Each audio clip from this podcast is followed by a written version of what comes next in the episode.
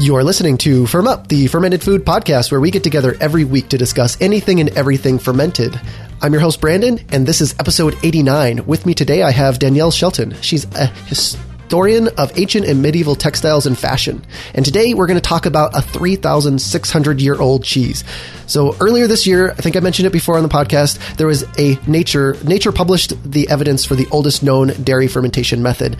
And to put in context, uh, these were some Caucasian mummies uh, that uh, Danielle actually studied in for her master's thesis. So this is connected with the work that she did, not necessarily connected with the food related thing. But since this is cheese was found around the necks of the deceased, it only seems fitting to have, say, a medieval textiles and fashion historian on the show to talk about this.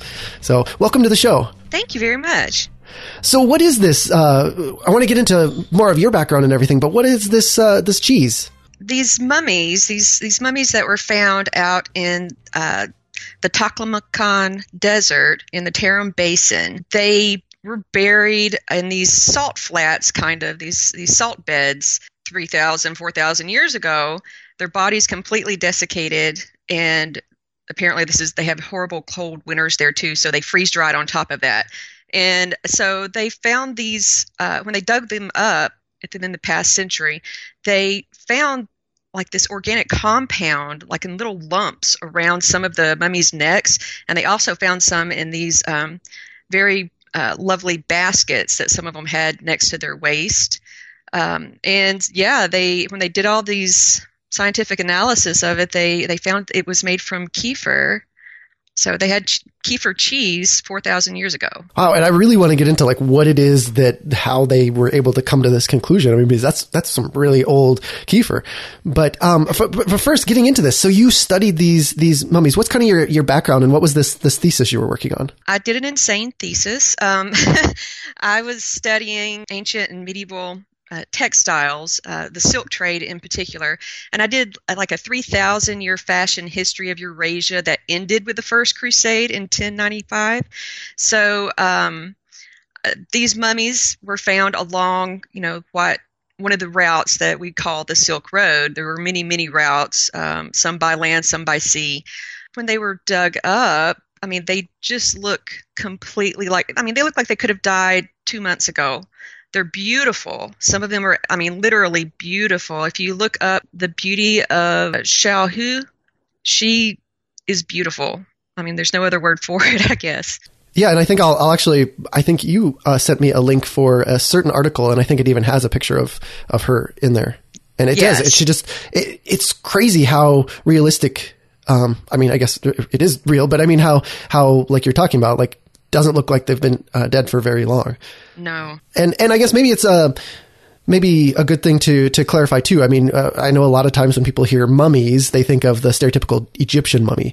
Um, these are not that style of thing. Do you know were these even were they meant to be preserved, or was it just because of the the the climate that they were preserved? Well, they were preserved uh, because of the climate. Like I said, they they're in the Taklamakan Desert, uh, which is one of the most arid regions in the world. It's surrounded, the Tarim Basin is surrounded by mountains, high mountains like the Himalayas, and um, and some other mountain chains. And so all of the rain gets dropped on the far side of the mountains. And the only water that comes into the Tarim Basin is from the snow on top of those mountains. So um, the the people who lived there uh, were in these oases all the way around the basin. Um, so, I mean, they were living in a very arid region that got extremely cold in the wintertime, like negative 20. Um, and so, yeah, the bodies were completely preserved, although there was some evidence that uh, perhaps later on, um, like maybe around 3,000 years ago, when you look at um, the Cherchen men, he um, suppose we think that he was actually buried sitting up, and that that may have been a way to help keep him from um, rotting in the ground. If you know, because one of the women that were buried with him had fallen over, and she kind of did, um, um, you know, disintegrate a little bit. But um, he he looks like yeah he died last week. It's incredible. That's crazy, and And so these uh, these people that lived there, I mean, were they? So what was, if you have any idea, what was the benefit of living in such a challenging climate? I have no idea what the benefit would be, other okay. than uh, other than maybe nobody else wanted to live there. Yeah, because it was just such a, a strange place to be. Now, you say this was was this on the Silk Trade? So were there plenty of people that would pass through this area? People did. They did pass through. It was challenging to get there because, like I said, they would have had to go over a few different mountain ranges, uh, coming in and going out. Um, and then you had to cross through the Taklamakan Desert, which is really bad. There's um, some, you know, it's not really true what the what some of the etymology is behind the name. Some of them say that it's like you go in but you can't come out is what it means, but that's not actually accurate. But it's still not something that uh, people would want to traverse unless they really had to. Absolutely not. okay. So then there were these people. So the people that uh, were found deceased, they were most likely the inhabitants of that area. Then is that yes. the understanding? Yes. Yeah. So then they were milking obviously had some dairy animals of some sort. Do you know in the in the research that you've done, do you know what kind of animals they would have had? Most of the the cheese that they found was uh, from cow's milk, um, but there were some that was either sheep or goat. Um, and they didn't specify which one. But then again, in the archaeological record, it's uh, when they find because they found bones of all of those animals and and horns of all of those animals there. Um, so um, and and ears they were buried these people were buried uh, at uh, Xiaohe with um, either cows uh, goats or sheep's ears next to their heads um, and we don't know what the significance of that was but um, it's hard in the archaeological record to determine whether something was a sheep or a goat because the bones are I guess the same pretty much. Without doing DNA uh, testing, they can't really tell. And is that, I know science isn't necessarily uh, your background, but like, is that even something that they could do, or is are the remains? Is there no DNA left at that point? Um, I guess it would depend on the quality of the remains. Uh, I mean, if they if they can d- extract DNA, sure they could they could test it, but um, I think at this point they're a little bit overwhelmed with the human bodies that they've gotten from this one particular graveyard. I guess that's true. So yeah, there there's still there's so it sounds like there's still a lot of active research being done on these these people. Absolutely. What, what happened with this particular graveyard? It was first excavated in 1934 by a Swedish ar- archaeologist, um, Folke Bergman. If I'm probably not saying that correctly, but sounded pretty good there. but he um, he excavated some bodies, maybe I don't know, maybe a dozen, and brought them back to Sweden and wrote about them and everything. And then this place was kind of forgotten for 70 years. And um, people started getting curious again. They looked up his his maps and everything, and they went out and they found it. But of course, as soon as the you know the officials and the archaeologists found it, so did the looters. And so the looters and the archaeologists were basically racing each other to extract everything they could from this place. And so the Chinese government, I think in 2003 or 2004, um, authorized the archaeologists to go in and just like hit it hard and get everything out before the looters took it all. And um, it's apparently it's a very difficult because it is such an arid and you know strange environment. Um, they could only do their excavations between I think November and March, and the rest of the year it was just um, you couldn't do it. So they had a, a, very small window of opportunity to get in there and extract all they could. And they ended up, I think, with about 190 uh, tombs that they, they found and were excavated. And so now the excavation are they are they done now? They got everything that they could, and, and now they're just examining all this stuff. Exactly. Okay. So then so then this this this kefir, this cheese necklace of sorts, and in the baskets and everywhere.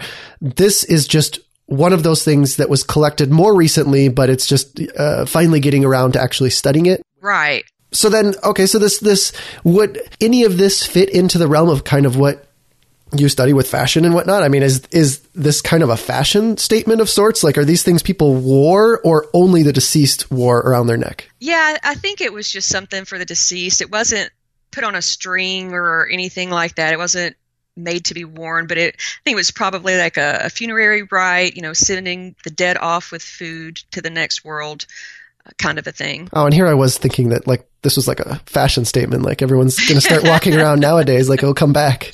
that would be interesting. Is there any significance? Do you know at all, like your studies in, in, textiles and whatnot? Do you know what kind of vessels people were using to to make this in? I mean, they would have had to have it in something, maybe a, a animal skin bag or a stomach. Well, they they were buried with um, little leather pouches but there was no evidence of the cheese being in those, just in the baskets that they were buried with. And um, this particular graveyard was nowhere near any human settlements. So we don't actually know where these people were living. But they brought their dead to this really, you know, arid part of the desert and buried them there. Okay, so the so the people may not have lived right in that area that we were describing at the beginning. Correct. Okay, so they they but it I would think that they're not probably not traveling all too far, but it, whatever kind of wherever they would have been, they probably would have been in kind of a not so great climate no matter what. They would be like in an oasis area, so there were lots of little little rivers and stuff that would go around the rim of the basin, and maybe even some in, into the desert. But they um, they you know they would shift course and dry up frequently. Um, when when the Swedish archaeologist in the 30s went there, he actually you know went down a river, but it's no longer there. Oh, okay. So these might have been slightly nomadic people, but for whatever reason, either they always chose this spot for their their tombs, or they this was one of at least the one that was discovered. Would that be? Yeah, they buried their people there for um, over a thousand years. So, oh, okay. So this yeah. was like an important spot. This wasn't like something like this was one of them. This was like the spot that the dead went to. At least the, I don't know. I guess does, is there any significant sign that um, these were of a certain rank of people, or did this seem like it was anyone would be there, anyone from the tribe, or however um, you describe well, it? There were there were um, you know men, women, and children were all buried there. Um, there the only ones apparently that had any um, difference, I think there were four female graves um, that most of the coffins, or all of the coffins, were kind of, they looked like a upturned uh, boat, um, like you're looking at the bottom of a boat. And um, uh, then they would take these, they would bring cattle to the site and slaughter and skin the cattle and cover the coffins in these in like two or three um, cattle hides, and when they covered them up with the with the the dryness of the area, it sucked all of the the blood and and liquid out and like shrink wrapped these coffins. Okay. Wow. Yeah, it's inc- it's really incredible. Um, so uh, you know, not not even a grain of sand got in there in all of this time until they were opened either by looters or by archaeologists. And anyway, but there were four of four female graves that had some kind of um, like square or, or rectangular um, like mud boxes or whatever, something like that, kind of built over the top of the regular coffins. And so there's speculation is that these may have been um, more important women in the community, or I don't know if they were richer or whatever. I'm not sure. We can only guess, I guess. yeah, it's there's. I mean, looking at the the images that. Uh, person can can find online and I'll put uh, some of the links in the in the show notes for this. I mean, it just it is uh, this kind of stuff. I I really appreciate history and um, archaeology, but like I don't spend enough time just really looking at this kind of stuff. So it's just amazing to see. It's like these were people that, again, like you said, don't look like they have been dead that long. But I, in, in, in my intellectual brain, I understand that, but just looking at them, I don't. And it's like, but this is like a part of so distant past.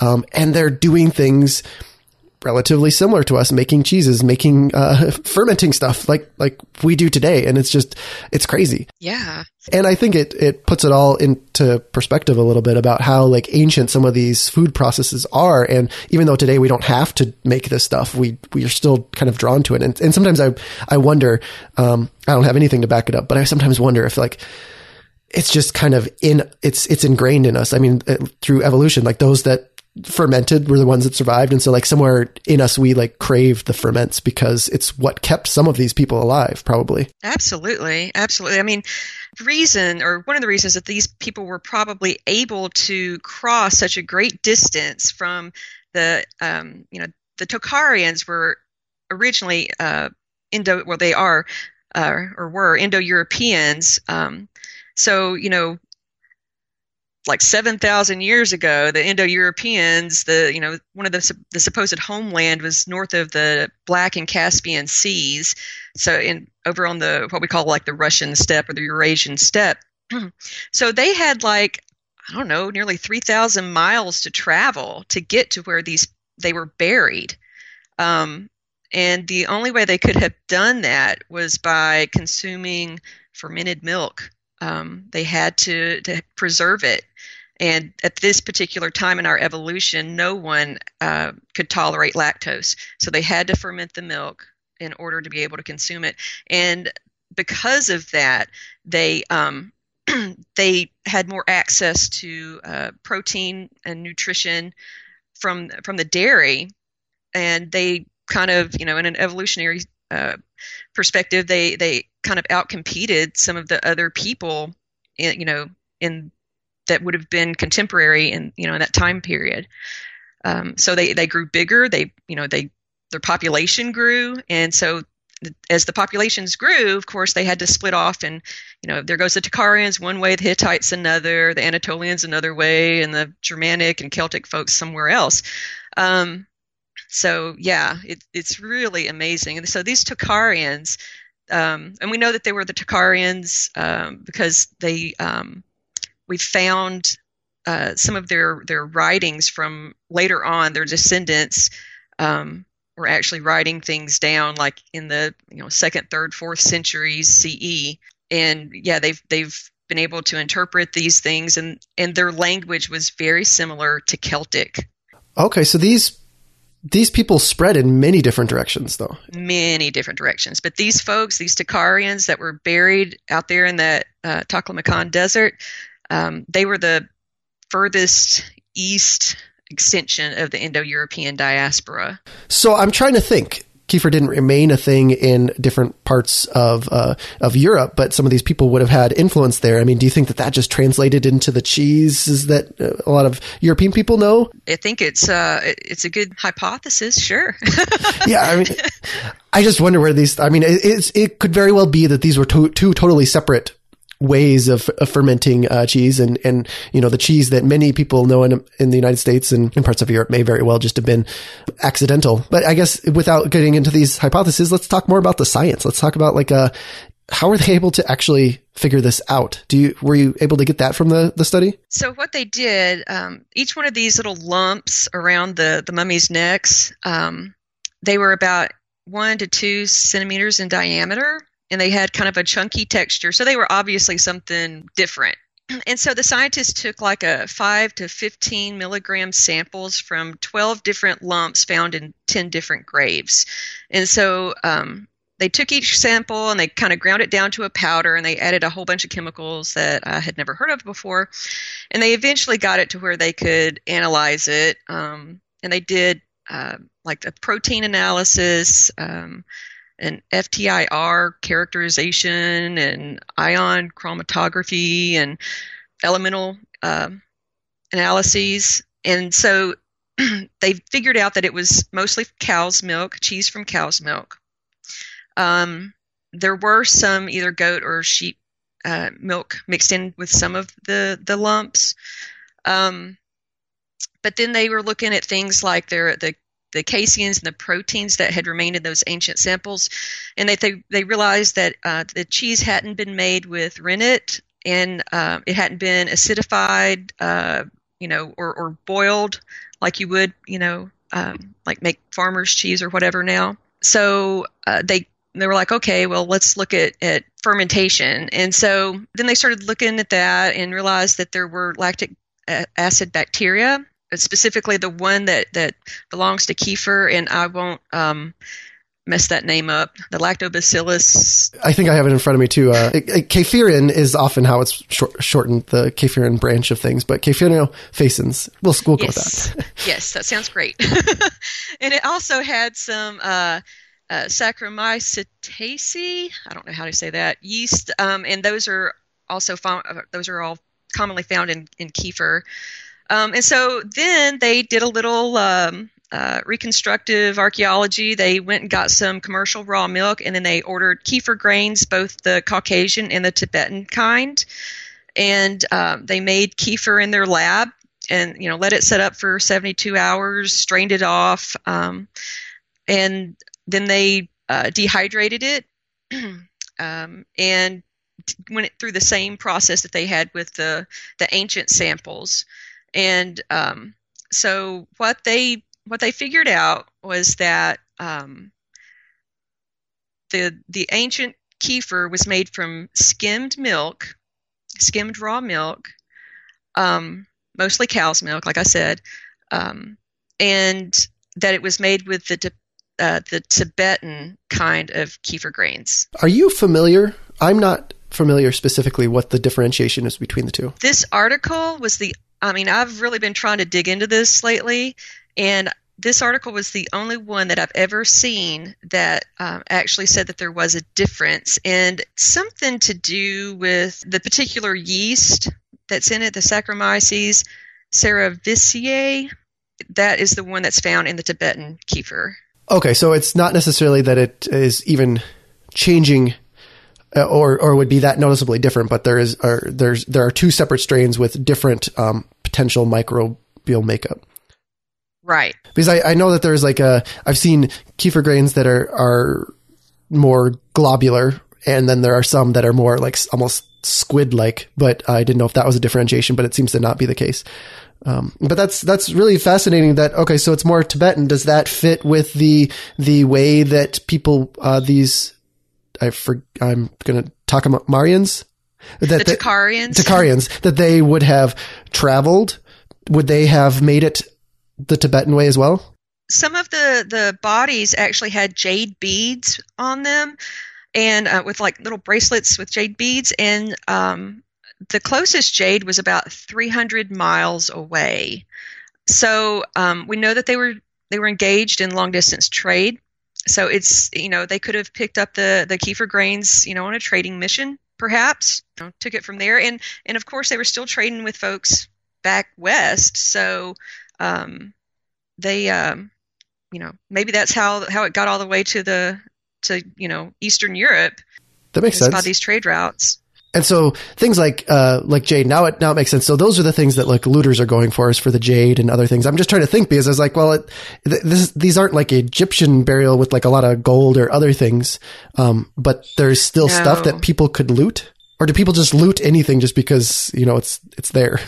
Well, I think you know. Uh, some some looters are probably just folks that are living on the margins anyway, you know. So any little extra that they can bring into their household, um, they they do. Um, although the the gentleman who brought the knowledge of these mummies to the West, Dr. Victor Mair uh, from Pennsylvania, yeah, University of Pennsylvania, he um, he said that he went to a site, I think uh, a Scythian site. I guess maybe around Russia, somewhere around Ukraine or somewhere. And he said that the looters were there with bulldozers and machine guns. And they chased off the actual government scientists.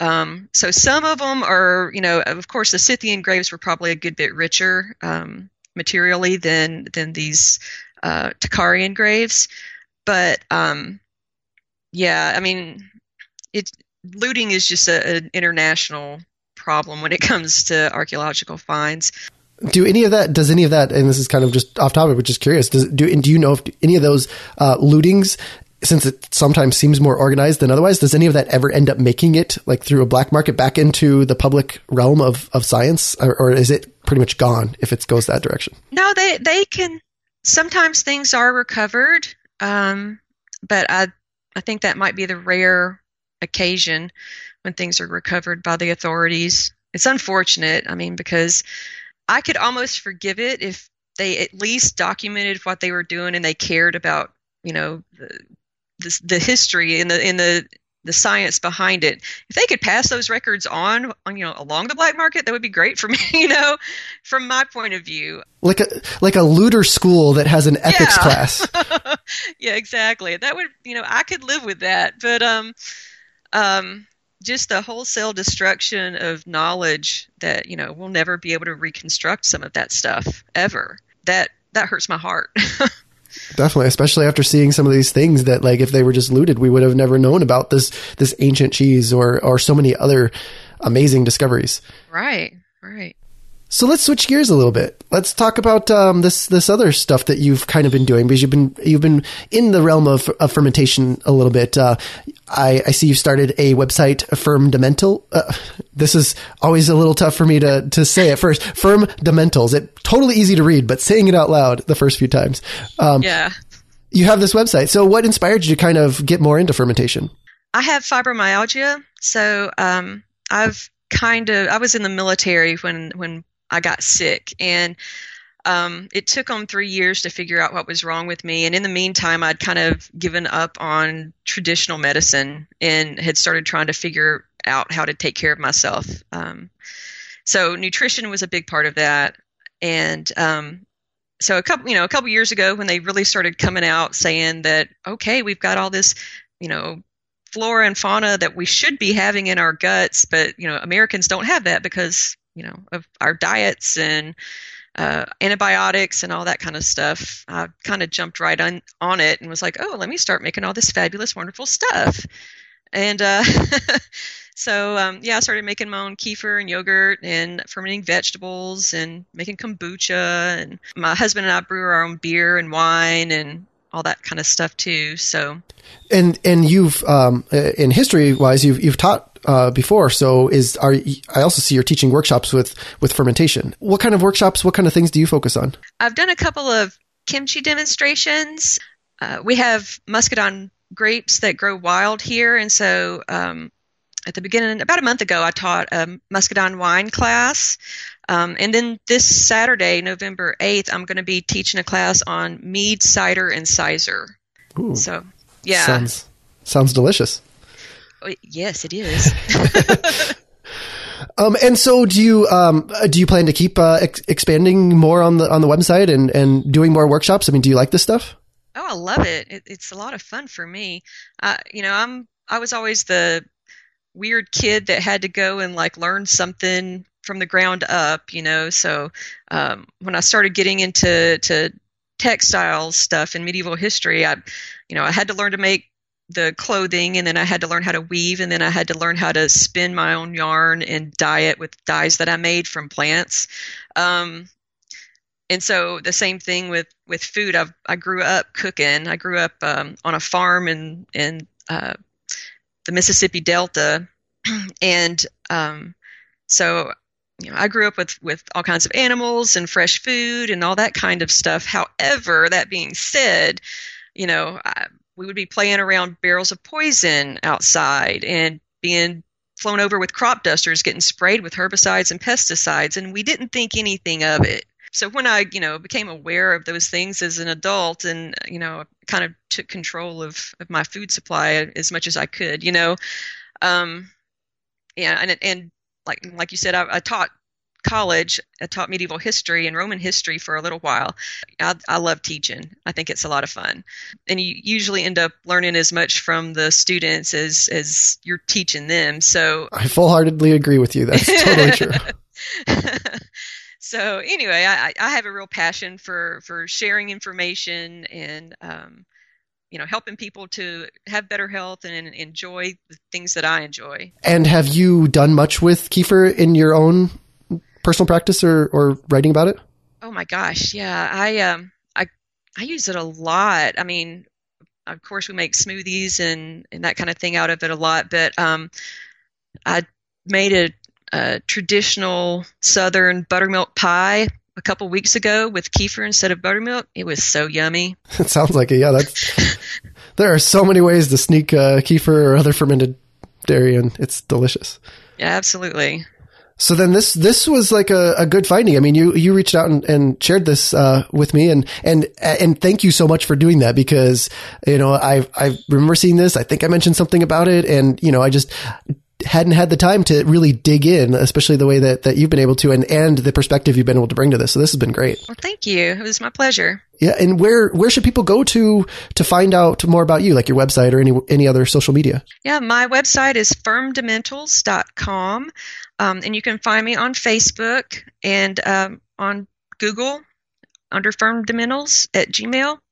Um, I'm not so much. I'm getting into well. I do Pinterest. I'm getting my Pinterest page up. Um, I'm not.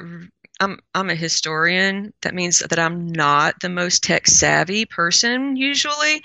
Um, so all the crazy social media, I'm not really on a whole lot of things other than Facebook and Google Plus. Hey, you're still getting there. That's still that's still pretty good coverage. Okay. yeah, no, that's that's good. Hey, as long as people have a place to get to you, that's that's the important thing. Absolutely. Um, and and your website looks great. I mean, so if, however you're figuring that stuff out, um, it's it's working as well, and you've got great information on there. Um, some great articles, and so you are going to also have an article on uh, this kefir discovery as well, correct? Absolutely, I posted it last night. Awesome. So I will make sure that that shows up in the in the show notes as well. So yeah, again, thanks again for being on the show, and and I'll make sure that all these things end up in the show notes. My pleasure. You'll find the show notes at firmup.com slash podcast slash 89. And then you can also find us on Twitter at firmup, on Facebook at firmup, and anywhere else at firmup. And until next time, firm up.